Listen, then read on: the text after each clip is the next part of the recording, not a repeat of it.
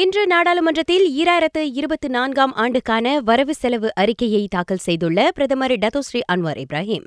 சேவை வரி விகிதம் ஆறு விழுக்காட்டிலிருந்து எட்டு விழுக்காட்டுக்கு உயர்த்தப்படவிருப்பதாக அறிவித்தார். ஆயினும் அவ்வரி உயர்வு உணவு பானம் மற்றும் தொலைத்தொடர்பு சேவைகளை உட்படுத்தியிருக்காது. இந்நிலையில் அடுத்த ஆண்டுக்கான வரவு செலவு அறிக்கையில் அறிவிக்கப்பட்டுள்ள சில முக்கிய சாராம்சங்கள் இதோ.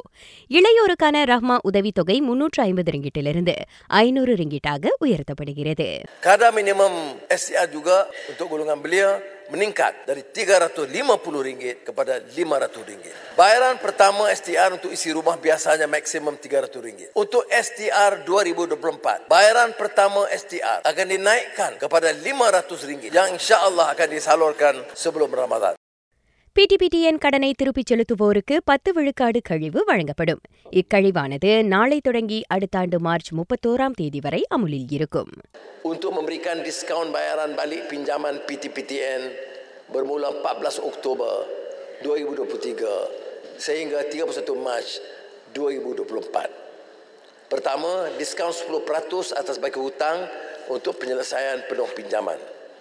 Diskaun 10% untuk bayaran sekurang-kurangnya 50% daripada baki hutang dalam sekali bayaran. Diskaun 15% untuk bayaran secara potongan gaji atau debit terus berjadual.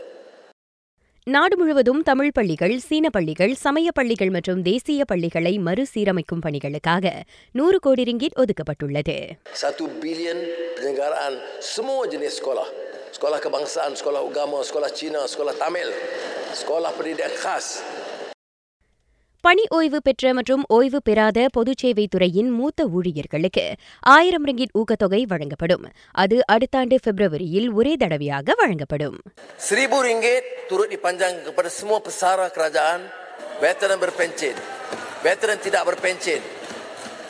Dan ini dibuat sekaligus pada akhir Februari untuk menghadapi bulan Ramadan dan Aidilfitri. Budget தாக்கலின் போது Datuk Seri Anwar திருக்குறளை ஒப்புவித்தது சுவாரஸ்யமாக அமைந்தது இயற்றலும் ஈட்டலும் காத்தலும் காத்த வகுத்தலும் வல்லத்தரசு என்ற முன்னூற்று எண்பத்தைந்தாவது குரலைத்தான் பிரதமர் இன்று நாடாளுமன்றத்தில் ஒப்புவித்தார் Sebagaimana ungkapan dalam ka telum, kata, vagu telum, walatu arasu.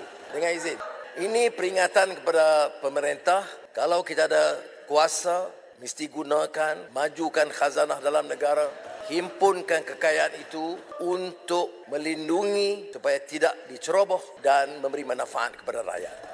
இதன் பொருள் ஆட்சியாளர்கள் தங்களின் அதிகாரத்தை பயன்படுத்தி கருவூலத்தை வலுப்படுத்த வேண்டும் என்பதாகும் ராக செய்திகளுக்காக நான் திவ்யா வேகன் ஜான் வணக்கம்